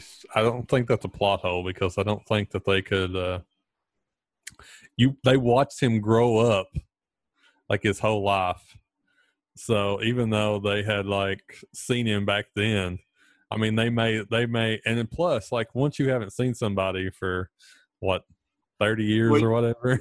and and and that that's always that's been my argument like they only met him for one week 30 years ago. Like if I were to like think what did my, you know, I'm currently 36 so if I were to be like, what did my first grade teacher look like? I have no fucking idea. like, say, 30 years a long time. You may still remember what they sort of look like, but you're, there's no way you're going to be able to pick them out like that. So exactly I, always, I always thought it was weird that people tried to argue that plot hole. I'm like, no, like you're not going to remember how someone exactly looked like 30 years ago. Yeah, and plus they don't have any photos of him or anything. Yeah, well, that too. Plus, like if anything was going to happen with that, I would think it would be, you know, uh, uh, the dad being like, uh, "Did he come back? Is that his kid?" if he, if anybody's to remember, he'd be like, "You still fucking him, aren't you?" well, I guess uh, we'll move on to you, Roland. Well, my number five so th- this list was really arduous to put together. At first, I was like, eh, I'll knock it out in a few minutes because the top five movies that I would think of should be the first five movies that I should think of. But the more I thought about it, the harder it got. Um, so, anyway, Star Trek II The Wrath of Khan. Um, one of the reasons I love this movie was this was actually one of the first actually seen this one first before I seen motion picture. So when you're looking at when you when you look at the two films at that time, you had the motion picture, which was, I, in my humble opinion, tried way too much to be 2001: A Space Odyssey. because with all the dynamic shots and all this, and it's like, ugh you you cut over to Star Trek Two. It was a much more concise film, and it told a direct story, and it was an awesome story because it is basically a sequel to an episode from the original series.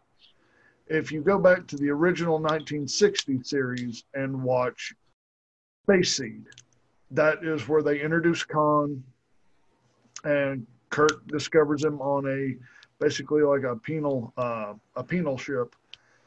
Brings him aboard the Enterprise and all that. He tries to take over the Enterprise. So he winds up putting Khan on a untamed world, him and his people. Uh, just so those, just for the people that don't know, Khan is a survivor of the eugenics war um, that happened in the 1990s, according to Star Trek, um, where we basically engineered genetic super soldiers or genetic superhumans. So they put them on this planet and so on and so forth. Ceti Alpha 5, I think, is uh, was the planet. Well, it starts out with Chekov on a new ship who's doing a routine checkup of the system and they start going they're they're doing like some kind of um, you know landing party. They're checking out the everything. They realize boom the botany bay. He discovers it says the botany bay. Now this is a direct correlation to the original show. The botany bay was khan's original ship. So that's one of the reasons I, I have such a love for it is because it is tied into that original show so much. And I'm going to talk about the end as well. Um, spoiler alert: How how old is this movie, Rocky? Like freaking, what was it? 1982, I think. Uh, yeah, it's at least it's almost 40 years old. I don't Yeah. like. So there, I shouldn't be. Spoiler alert: It's a 40 year old movie. But anyways, Spock dies at the end, uh, and this was a really interesting scene because Leonard Nimoy was really interested to have a actual death scene. So that's I mean, thought that was really cool. And yes, I have watched this movie since I was a kid. I fell in love with it. I love the the the uniforms, uh, everything. And at the end of that movie, every single time when him and Kirk are talking to each other and Spock is dying from radiation poisoning, I still get a little choked up. I still do. Uh, it's it's it's a, I mean it's uh, it's a great moment in movies, like when they have that they have, they have that scene together. Uh, uh, I I would have to say if I if I put it out there, I would say that that is the greatest single scene in all of Star Trek history. I would totally agree. Um, because of just seeing the acting between those two. And William Shatner is always panned as a horrible actor. Man, he may not be the best, but during the scene where they're where they're talking and, and they're going back and forth, he does a really good job. Really good job there. At the uh, funeral where he does the my friend where he just purposely choked. He almost looks like he's choking up. I thought that was really good. I I would go as far as to say that that's probably his best performance as Captain Kirk. Absolutely. Um, and just his interactions with uh, Khan, Ricardo Montalban is doing a great performance as well. Yeah, Um, go ahead. I, I loved their back and forth, and there are so like, and this is me just being a nerd. To me, there are so many great one-liners in that. Um, just the screaming God. Everybody knows that. It, it, it's in the Star Trek. They know exactly where it comes from. But Khan has Yeah. I think Khan is one of Star Trek's greatest villains. Um, He does the uh, revenge is a dish best served cold. does he do that in that one? I thought that was. Yeah, uh, and he does the whole SETI, uh, the the the whole. Um, he tasks me, and I shall have him, Yeah. and the whole Shakespearean. He, I, I don't think any Star Trek villain ever came close to him either. And what's really sad is uh, Ricardo Montalban didn't get any kind of award for playing Khan because back then, if you played a villain or a villainous role, you were automatically not, you were never nominated for a role. And to me, that was such a travesty because he does such a good damn job in that role. He, I, is it? I may be mistaken, but uh, him and Kirk never have a face-to-face confrontation in that movie, do they? It's always by screen. Yeah, it is. It is actually by screen. They never, if I'm not mistaken, I think you're right. They never uh, actually. They're ne- yeah, they're never in the same room together. It's uh, always playing. It's like a big giant game of cat and mouse, and that's Hmm. that's something that's always interesting too about that film, is the pacing of it. Uh, to modern day films, it is going to be paced as very slow. But Not I, as slow as the first movie. no, fuck no. What about? Uh, so I got to mention this. So what about the uh, conspiracy theory that's went along with this movie for the past forty years, saying that Ricardo Montalban's pecs were fake? Plastic pecs. Yeah, that those weren't real. Like no one believed that was his real body. Like to this day, there is like articles. There was an article just a couple years ago in the New York Times about uh, Ricardo Montalban's pecs in that movie. He was ripped in that film. he was. I mean, I I agree with people. I I have thought at times I'm like that can't be real. Those those have to be like they did something to make his chest look like that. There's no way that that old man has pecs like that. Well, I will say Ricardo Montalban did take good care of himself. He did. It was they were like uh, the director and everything was was like I don't know where this came from or how this started, but that was his body. It was not. We did not do anything to him. Right. and no, I, I just really think that they that to me is the pinnacle of the original Trek films. It and six. Six was really I thought six was a good send off film. Um, but two two is always going to have a special place in my heart. Um, I, I I never liked how they killed off Kirk in Generations. No, I I I still get pissy about that. He fell like ten feet, not even ten feet. He Yeah. fell like five They, feet. I've they dropped a him. large yeah, they dropped the bridge on him. Basically, it's stupid. Right. Gen- Generations, I, I have to say, like I hated Generations when it first came out, and then I went back and I rewatched it, like as like forgetting about that scene. Like I'm just gonna be like, I'm not gonna worry about that scene this time. I'm just gonna watch it for the movie itself. I'm like, the movie is not that bad. The movie's actually a halfway decent movie until you get to that scene, and it just destroys the whole movie. It's like.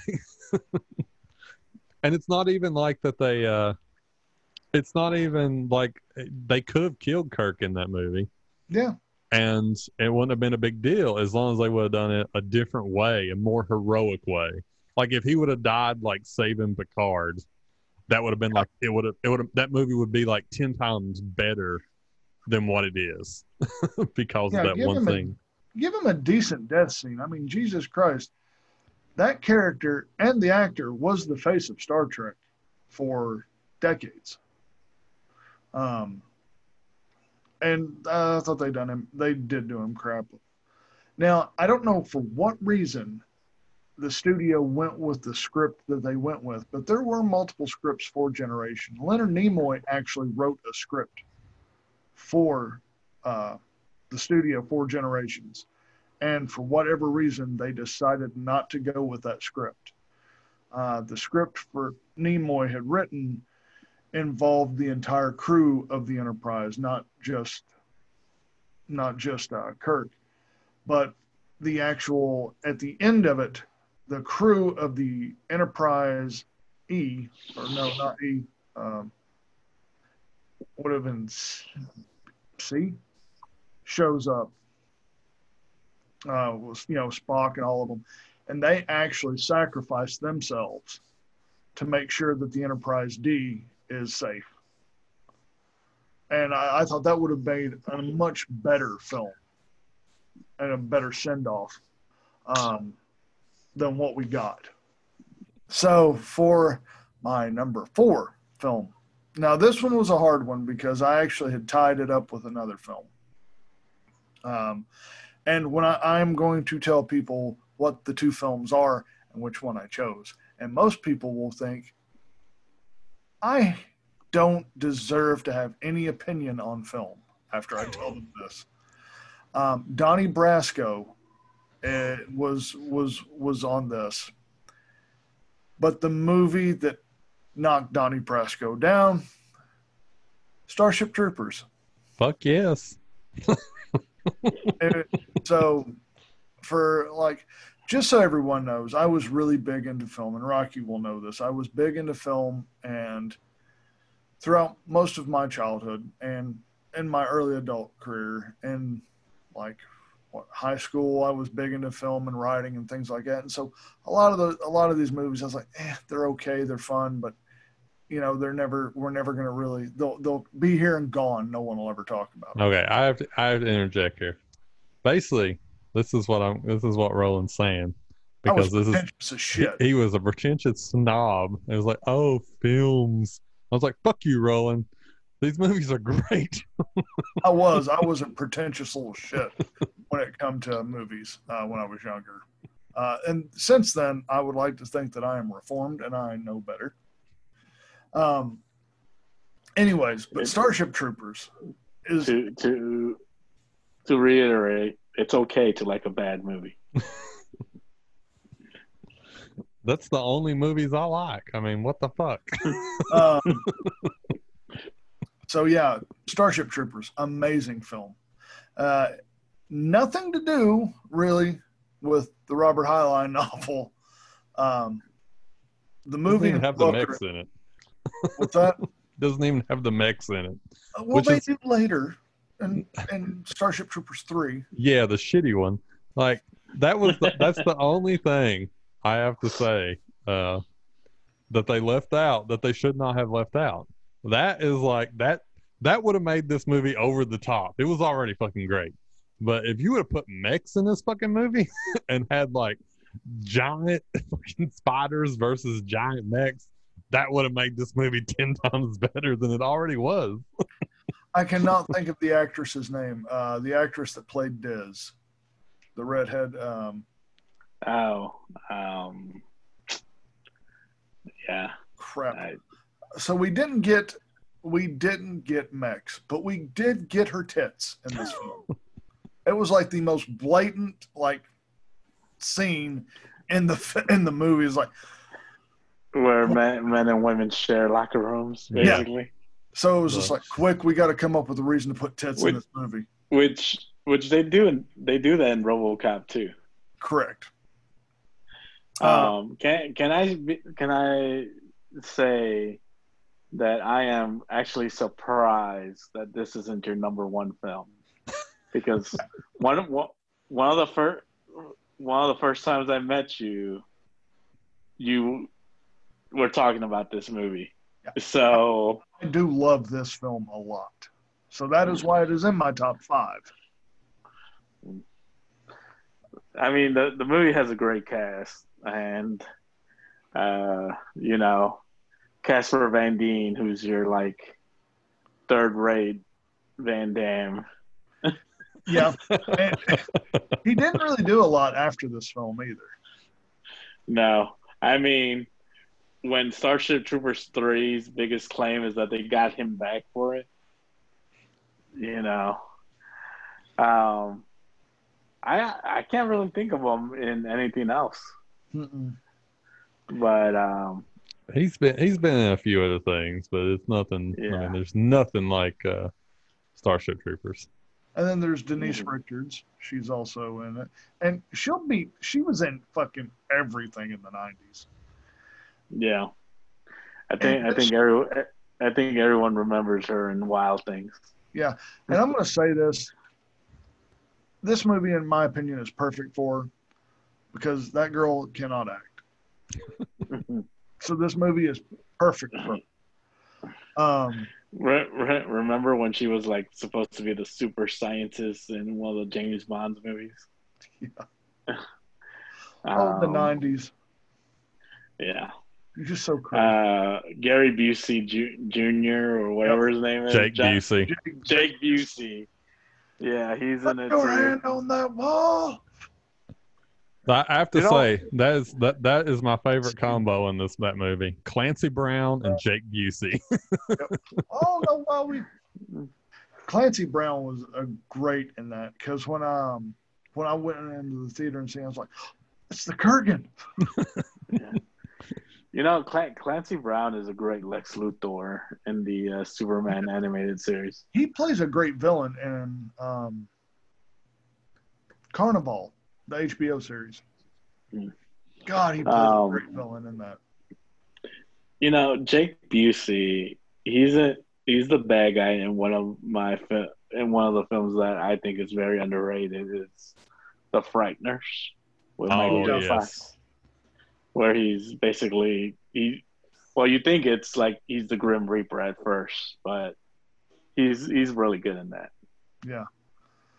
Um, that movie is so much just a literal nine like what it like 90 minute 120 minute commercial of propaganda that's all it is would you like Okay. to know more Yeah. Can can I say that uh, the special effects actually still hold up? Yeah. They're not bad. yeah they they done a really good job with the cgi in that in that uh in that movie Well, I think I think what the big deal with that was they they mixed so much practical effects in with it with the CGI that uh, that they have almost always have practical effects in the foreground and the CGI in the background, so it works out really well, so that they're not like uh, you know like because if they'd put the CGI in the foreground at this time, it would not it would not have held up, but like putting the two together like worked out really well. even the uh, even the ship um, the interstellar ship uh, scenes look really good. The outer space scenes look great. Um, even the pulling the big giant brain bug that thing still looks con, you know convincing uh, unlike starship troopers 3 the cgi did not Oh, it looks horrible in part three. I like, I cannot believe Very how well. bad it actually looks. in it. there's my ironside in it I I love Michael Ironside, even though he basically played the same character in every single movie. well he does and he does it well Yeah. Well, I Uh, mean, we got to talk about. Uh, I mean, there is one person that came out of this movie that's almost an A-lister now. I mean, Neil Patrick Harris. we haven't even fucking Doogie Howser. man. Doogie Howser, MD. Like that's all he was at this point when this By the came end out. of the movie, he looks like he's Doogie Howser Gestapo. yeah, he does. Hi, old Doogie. Yeah, and the commercials that break up the movie are so freaking amazing. They they they are great. Well, it, it's like the RoboCop commercials, which that's why I said during our pregame that it's almost a spiritual successor. Like it might take place in the same universe as RoboCop.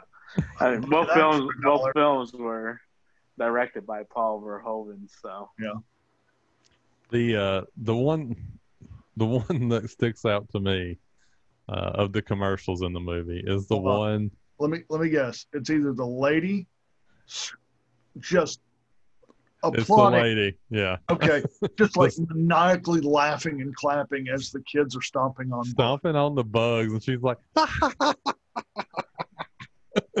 that is like, I'm like, that woman is fucking off her lid crazy.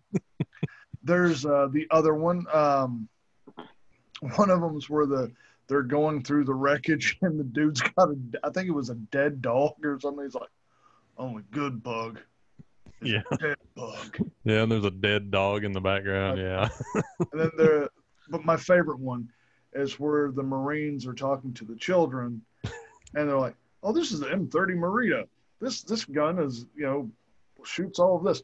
He's like, "Oh, who wants to shoot it?" And the kids are pulling on a gun, and there's another soldier there with a handful of bullets. Just kids are grabbing bullets and everything. I'm like, it's freaking hilarious. Now, I can't remember if this was a commercial or not, but where they like show a cow getting mutilated. Yes. By yes, one of the that's, bugs. that's one of the commercials. Yep. Okay. And it's like and they censor it. They put Yeah. the censor Yeah. bar in front of it. Well, to let Yeah. you know that a uh, what was it? Your run-of-the-mill arachnid warrior is after having his limbs blown off is still 87% effective. And it shows it just freaking mutilating a cow. yeah. But yeah, I love this movie. I can watch this movie from freaking all the time, start to finish. Doesn't matter when. If it's on TV, I'm watching it. Um, I had I've had this movie like two or three times on DVD. Um, it's always on a Plex server. And one of the th- loves I have for it is I used to play a lot of StarCraft, and this mo- this game would always get me in the mindset to just sit and just sit at a LAN party and play StarCraft all day. So my number three um, is a John Carpenter film. It is not a big budget John Carpenter film. So when I was a kid, I seen this movie when I was really young, and it always stuck in my head, and I could never figure out what it was until I got into my later adult years, into my 20s. I was like, that's what film that was. And it was called They Live. It has main guy, uh, Roddy Roddy Rowdy Roddy Piper is the main protagonist as John Doe. He does not have an actual name in the movie. Um, one of the big things that a lot of go ahead, Renee. Uh, I was gonna say he's badass enough. He doesn't need a name. there is so, there's something to be said about the just the um just the aura of that film, just the setting of it. It's it's a 1980s dystopian kind of film. There's no people are unemployed everywhere, you know, homeless. Um, this guy is actually literally hopping trains town to town to try to find work uh, start he comes into town and he starts working on as a construction worker. Uh, starts hanging and then is introduced to the other character we all know and love keith david. Or they smiling. yep. Keith david. So him and keith david meet up and they keith david takes him to this basically this uh, homeless uh, homeless village. It's just basically a bunch of people uh, living in a field in a little ramshackle shanty town made of tarps, whatever. The, here's the weird thing, and I still wonder about this today. Where were they running extension cords to? Because they're out in a plot, uh, like a field outside of Los Angeles, and they're watching television outside. They have a TV plugged up outside. Where are they running? Are they running extension cables to the church that's across the street? Lot poles. So, so all lot poles in all cities have like uh, places you can plug in. Usually have to cut the the locks on them, but they all have So, them. so in a movie with in a movie with aliens, that's your biggest question. That is my biggest question. Um, How are they watching TV?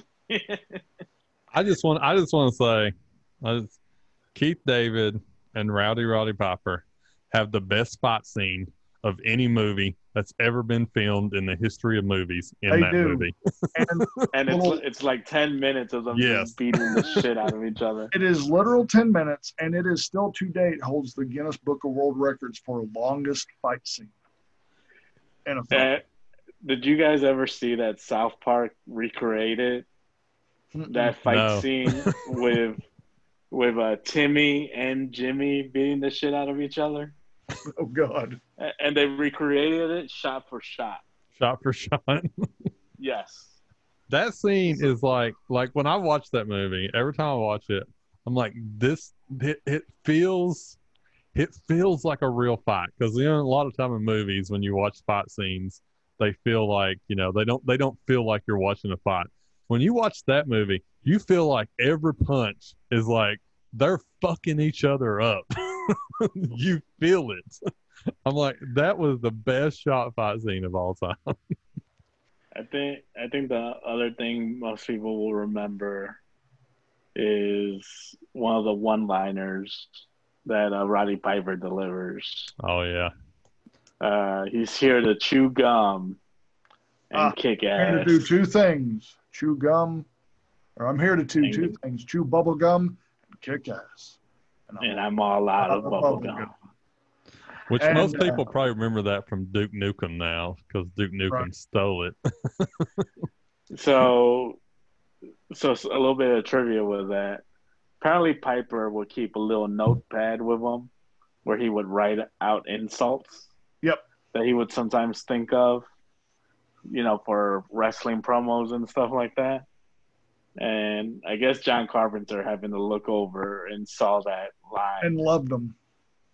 written on the notepad and just fucking loved it and said, "We need this line in this movie."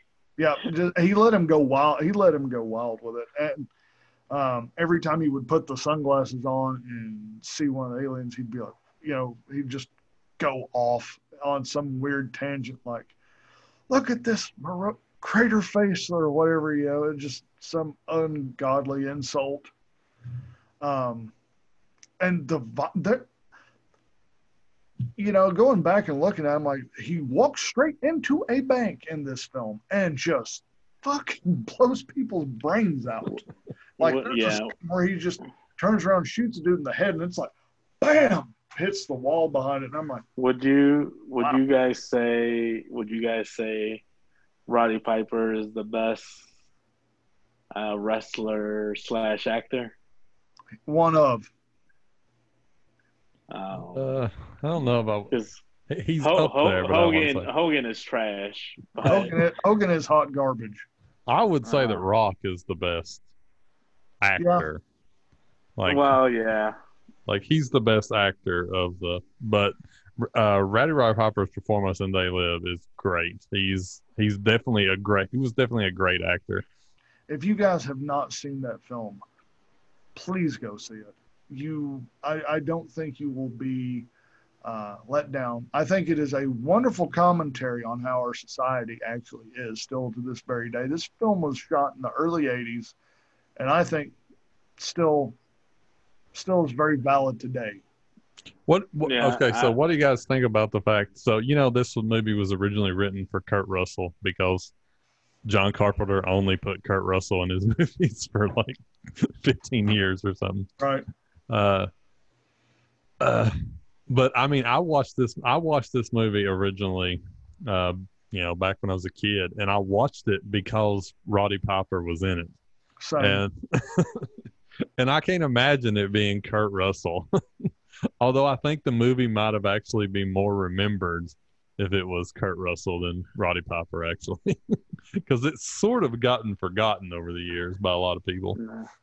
The, Yeah. the the the first time I ever watched the movie, I would say it was like at two in the morning on you know WGN or some shit. Um, but honestly, I always remember going to the video store and seeing the the box cover Yeah. for it. so- the box cover has Piper on it with the shades, like right beneath. You know, he's you see his eyes, and you see the alien reflected on the shades. I always thought it was such a cool uh, box cover.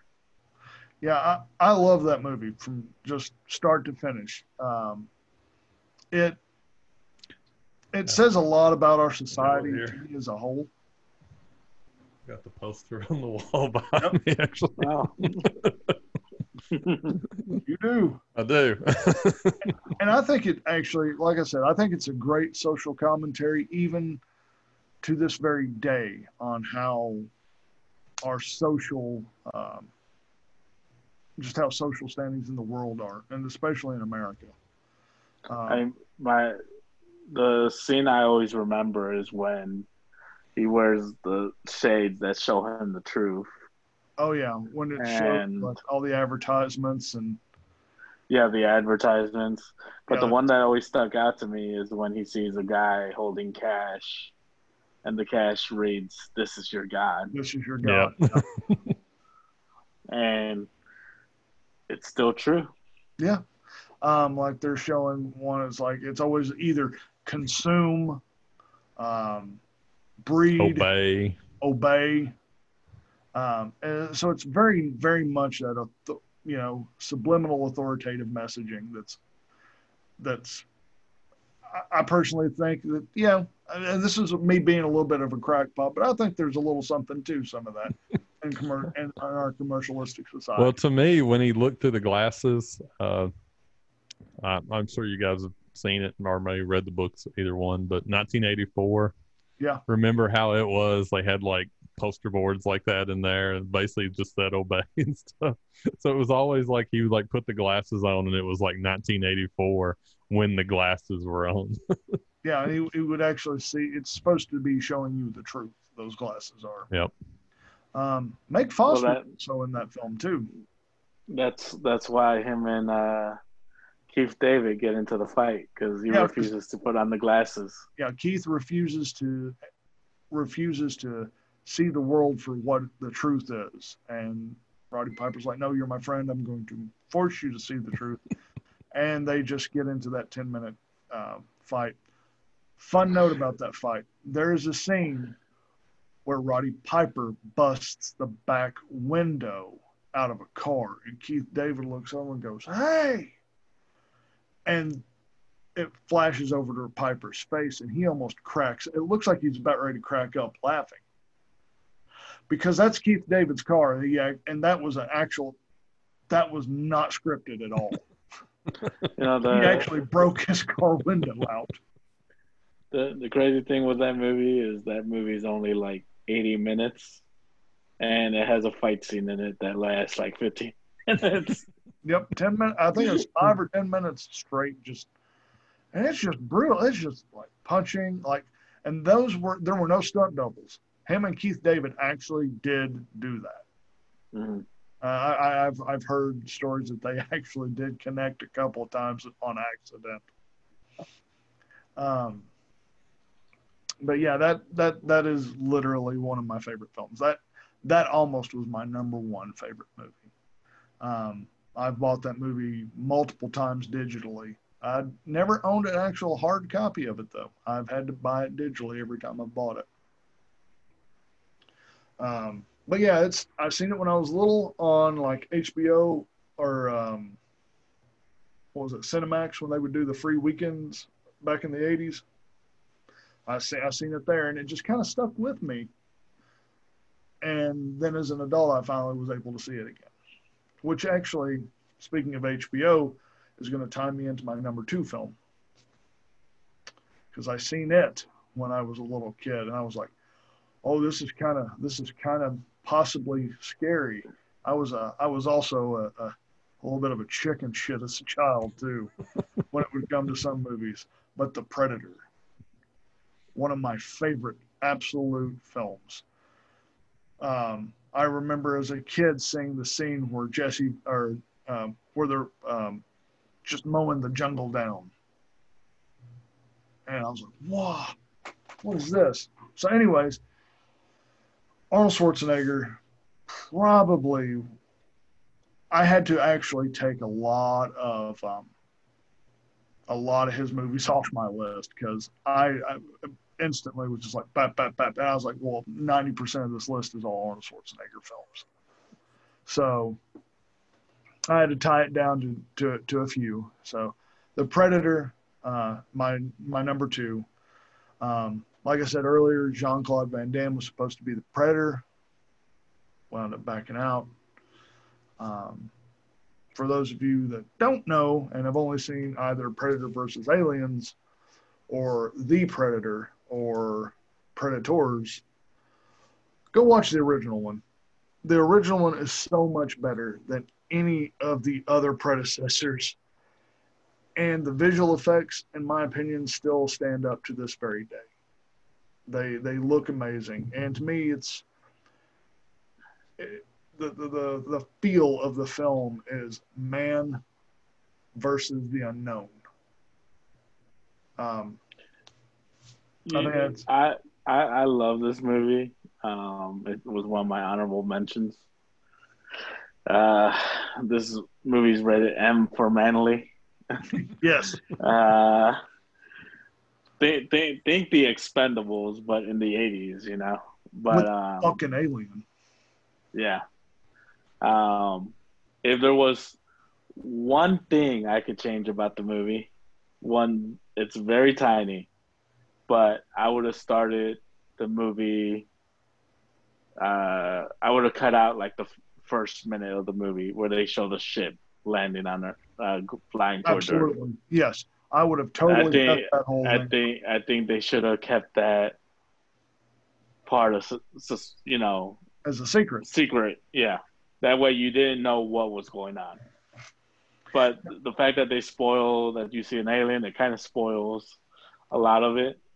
So like if if you're sh- if you're showing this movie to someone that's maybe never seen it before, maybe skip that first minute. I will tell It- you, every time I watch this film as a as a young adult, I never caught that first part. So the first time I ever watched it, I, I was about. It, they had just gotten to the scene where they were uh, getting ready to get onto the helicopter. So I caught it like just about two minutes in every single time. Are you, are you talking about the long tall Sally? Yes. Yeah. Um, Jesse Ventura is in this film, another another wrestler in a movie, uh, and he is great in this film. And he doesn't have time to bleed. No. Um, see. I think well, here's a fun little tidbit for you as well. Three of these actors went to be governors. Yep. You had Schwarzenegger, you had Ventura, and you had Billy, the Native American guy. Also, he had bodyguards. Uh, the actor who played Billy uh, had bodyguards on the set with him at all times, and not for anyone, not to protect him, to protect, Protect everyone else from him, Yeah. because he, apparently he, he had a reputation. he had a really bad one. Yeah. Um, there are just so many great scenes in this. Like, like, like you said, this this motherfucker is rated M for manly, because you got a dude by the end of this film. It is mono y mono. This alien has picked off this special elite team. It took out Carl Weathers like in ten minutes. All right, so it it just straight up took him down. Um, Carl, Carl Weathers had a bad year. First, he got killed by uh, Drago and then Predator. Yeah. Then um, we got uh, it. Um, I cannot think of the guy's name. I remember him from War of the Worlds, the TV show. He was um, Chaves, I think was his last name. Mm. I don't remember the actor's name, but I know which character. He's the one that uh, one of the traps like breaks his ribs or whatever. Yeah, it, it's uh, yeah, it fucks his legs up, and he, they can't pack him. Um, yeah, I mean, like I was saying, it, it's a great movie. Um, I love that up to this point, Arnold Schwarzenegger's been like the most baddest motherfucker in any movie he's been. Like Yeah, he's unstoppable. Nothing's nothing's gotten you know, and all of a sudden you have a seven foot alien that hovers over him that is beating his ass. Yeah, it's beating him like it's like, oh, it, it was like bad. He realizes really quick. Guess what? I can't fight this thing. And speaking of montages from earlier, this one has a great montage when he's setting up all the traps in the jungle. And he's And like, at the end, and he covers him. Yeah, he, co- he covers himself in mud, yep, and then he just does that fucking scream uh, yeah. He, to he get the predator's attention. yeah. So everyone knows the he realizes really quick that the predator is seeing via heat vision. Uh, because he gets into a tussle with it, falls into a, a like a big like lake, crawls up on land or the beach, realizes he's covered in mud. The predator can't see him, so then he's like, "All right, so that's how I, that's how I kill this motherfucker. It can bleed. I can kill it," which is one of the greatest lines from that movie. If it bleeds, Yeah. we can kill it. So Uh, the huge I- montage. yeah. I I also love the reveal of the predator the first time. Nice. Yeah. Yes, when he One. starts taking off the pieces off of his mask. Yeah. That first look at, at the predator is fucking amazing. And And, of course Arnold. Screams at him. Yeah, Arnold's just like, You are one ugly, Ugly motherfucker. Can I say I love your uh, Arnold? role? ugly motherfucker. You know, another. I'm gonna say another. I'm surprised that's not your number one movie because I know I mentioned Starship Troopers already, but the fact that also one of the first times I met you, you would say my my last name and be like, "You son of a bitch," and then we Oh yeah, when, we, when, we'd we, would do the we would do the manliest handshake scene in movie history. Uh, um, we, we we we used to have a coworker whose last name was Dylan, Dylan, which happens son of a bitch. yeah, who happens to be Carl Weathers' last name in that movie. Yeah. So Roland would occasionally come into work and say, "Dylan." You son of a bitch. Um, but no, this this movie is just so good. There, I, but yeah, like I said, long and story short, it is an amazing montage there of that guttural, just fucking him just going straight primal. He's like, all right, this is how I got to do it, and the fucking predator just cheats. Fucking predator just cheats at the end. It's like, fuck you, I'm setting off a nuke. that blow that blows up like half the jungle. half the fucking jungle gets ate, dude. And somehow Arnie survived Of course he did. Because he's Arnie. because he's fucking Arnie. or in this, if it, it would take two nuclear explosions to take him out. so fun story. You have to uh, shove him down his throat. The character's name is Dutch, and he has been set to be. He was supposed, from what I had heard, he was supposed to be written in, I think it was um, Predators as Laurence Fishburne's character, or he was not Laurence Fishburne's character, but he was supposed to be written into a part scene of Predators, where toward the end, I guess he's supposed to show up.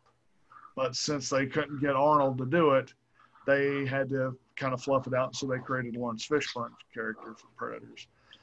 Also, Arnold was in talks to go uh, to be on the movie The Predator, or I think that was the last one's called The Predator. He was supposed to be in that one, but he didn't like the script, so he turned it down as well. So, don't know if we're ever going to see Dutch in another Predator film although that would make so many fanboys happy, including myself. But I don't know if I'll ever see it. Uh, the uh, the Predators, I actually like that one. I'm uh, uh, and I have to say, like that movie would have been so much better if they would have pulled that scene off where they had Dutch show up at the end to save them. Oh, uh, Uh, when they're the Predators, where they're on the home, uh, the alien homeworld. Yeah, Yeah. Because the original scene was he was going to show up and like take them off on the ship, and uh, but that didn't happen. But that would have been that would have been such a great ending to that movie. I, I I didn't mind that one either. Um, second one has its moments. Um, Now the second one is Uh, good. yeah. Um, what's is it? Bill Paxton in the second one? Yes. Okay. Little, little known fact or trivia: Bill Paxton is the only actor to be killed by a Terminator, a Xenomorph, and a Predator. yep. game over, man. Yeah, he's he's the guy that gets uh, the Terminator arm shoved through his stomach at the beginning of the first Terminator. Which I, I, Alien should be on on on someone's honorable mention list. Um, but now to my first one. So my number one film. And I've watched this movie since I was a kid. I've watched it many times on TBS, edited, but then as an adult, it blew my mind when I seen it unedited because the gore and the blood effects in it where I was just like, oh my god, Conan the Barbarian. So of course it's an Arnold film, but this movie I can watch a million times and just never get bored of it. I mean, it's got great actors and it. It's got Arnold. It's got Max von Sydow.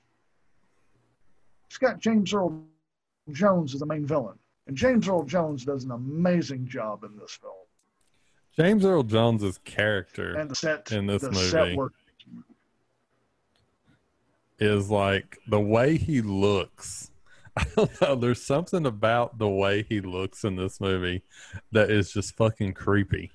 Like the way his hair is and the way he holds his face, everything about him is like he looks like he would probably molest children. Are you talking about the, uh, That's what I always I was even watching as a kid I was like, that's a child molester. well, he did have the child slave. Arnold, I remember the first time seeing that movie, and you know, up to that point, you know, I'd seen Arnold and like Terminator and stuff like that, and you think he looks like a fucking brick house in Terminator. He's fucking tiny compared to the way he looks as Conan. He is Like Co- Conan- motherfucker. yeah, Co- Conan will shit out the Terminator. Yeah.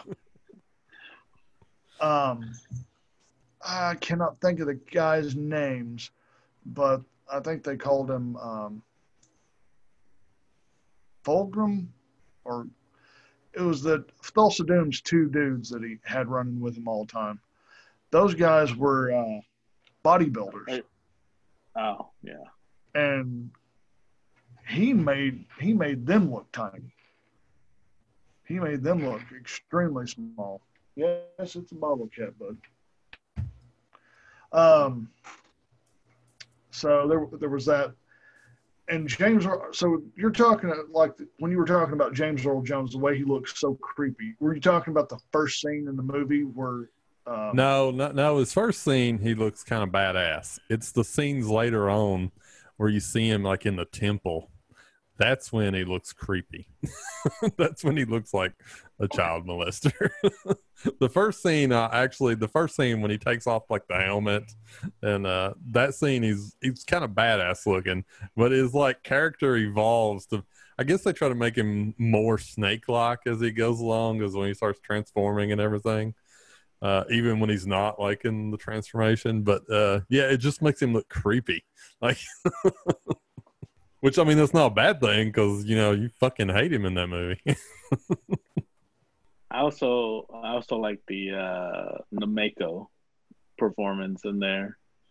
Um he's the little uh like I get not really sidekick, I guess. But he's like with him throughout the movie. the sorcerer. Yes. Yeah, he, he he's cool. There were the I love the set work in that film. It was so realistic look all that, and I think all that in Spain, if I'm not mistaken. Yeah. Um was it is this the one that also has Andre the Giant and Wilt Chamberlain in it, or is that the second one? Oh no, that was the second one. That Okay. that thing was a fucking turd in the punch.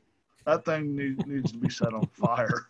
I fucking did not like that one, mainly because I didn't like how they portrayed Conan in that one. in this one, the first one, you get to see him as a child being raised up as a slave.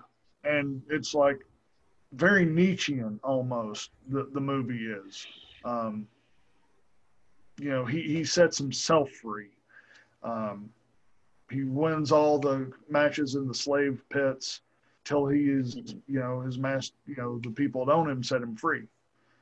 Um, at that point, during the time where he's in the slave, he's he's learned, he is taught how to read. He is taught how he taught he is taught philosophy. He's taught how to write. Um, and then in the second movie, they totally forget all that. They totally don't talk about him being able, knowing any philosophy or knowing to read or write.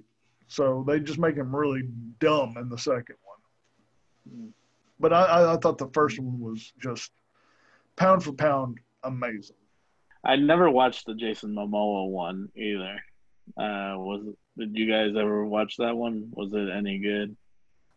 It is good. It's uh, it's actually more like the books than the uh, than Conan the Barbarian was. But I think that we're so ingrained with Arnold being uh, Conan and the way that movie was that watching the Jason Momoa one just doesn't hold up. Like even though it was like more in line with the books, it just doesn't hold up between when you're going to compare it against the Arnold version. I will agree with that. Uh, uh, Momoa's is more is more true to Howard's work, I think. Uh, Robert E. Howard's work than what Schwarzenegger's was. Schwarzenegger, the Schwarzenegger film kind of took Conan and built it into its own thing. Oh, I was gonna say I know there's been talks of a third one with Arnold coming back. Yeah, it's called the. It has a title. It's called The Legend of Conan, and uh, it's been announced, but they've never like did any pre-production or anything or casting on it yet. So I don't know if it actually happened or not. Yeah, with the way 2020 is going, I, I don't think it's going to happen because I, I, I think Satan will be trying to relight the pilot down downstairs before uh, before that movie gets a any kind of a go ahead on it. I've never Um, I've never heard it described that way, but clever. but yeah, I, I, I love that film, uh, and I, I think it's very it's very interesting to watch the movie, um, especially at the end when he uh, when he kills Thulsa Doom. He kind of depending on which edit, there's an edit where he actually takes the princess and they leave together. Um, but there's another one where he after he's cut Thulsa Doom's head off and all he's disbanded the entire cult and he set the place on fire. He's just sitting on the steps, just kind of like, well, this was my purpose. This is what I, my whole life is built up to. Now what? And I kind of, I kind of like that whole thing where it's just like he's debating on where to go from there. Now that that chapter is done in his life, the world's open to him. There was so there was a great, uh, the riddle of steel. That was a that was a great that was an underlining thing that they kind of didn't they kind of didn't go a whole lot of places with in that film i don't think. But i can go on and on about this.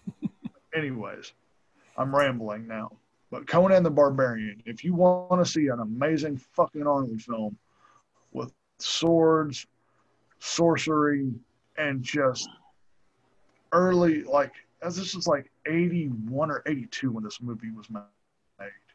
So it has that really like kind of low it's not high fantasy it's really low gritty fantasy. This movie if you if you're in this movie should be definitely on your watch list. And he punches a fucking camel too. Yeah. so how can you not like that Well, this movie, Conan's the movie that made Arnold. Like it was his, uh, it was his first real big movie that did something. I mean, I guess you could count Hercules in New York as his first real big movie, but That's uh, kind of a shit pile there. So, but uh, Conan is the first big movie, and it is the movie that made Arnold. After that, he became a superstar. Like, and the movies that followed was just him becoming more of a more of a the action star. I know, like Stallone is like was right along there during those times too, but uh, in my mind, Stallone is still second and always will be uh, to Arnold. Yep. Like he, Arnold is the action star, and Stallone is the second guy.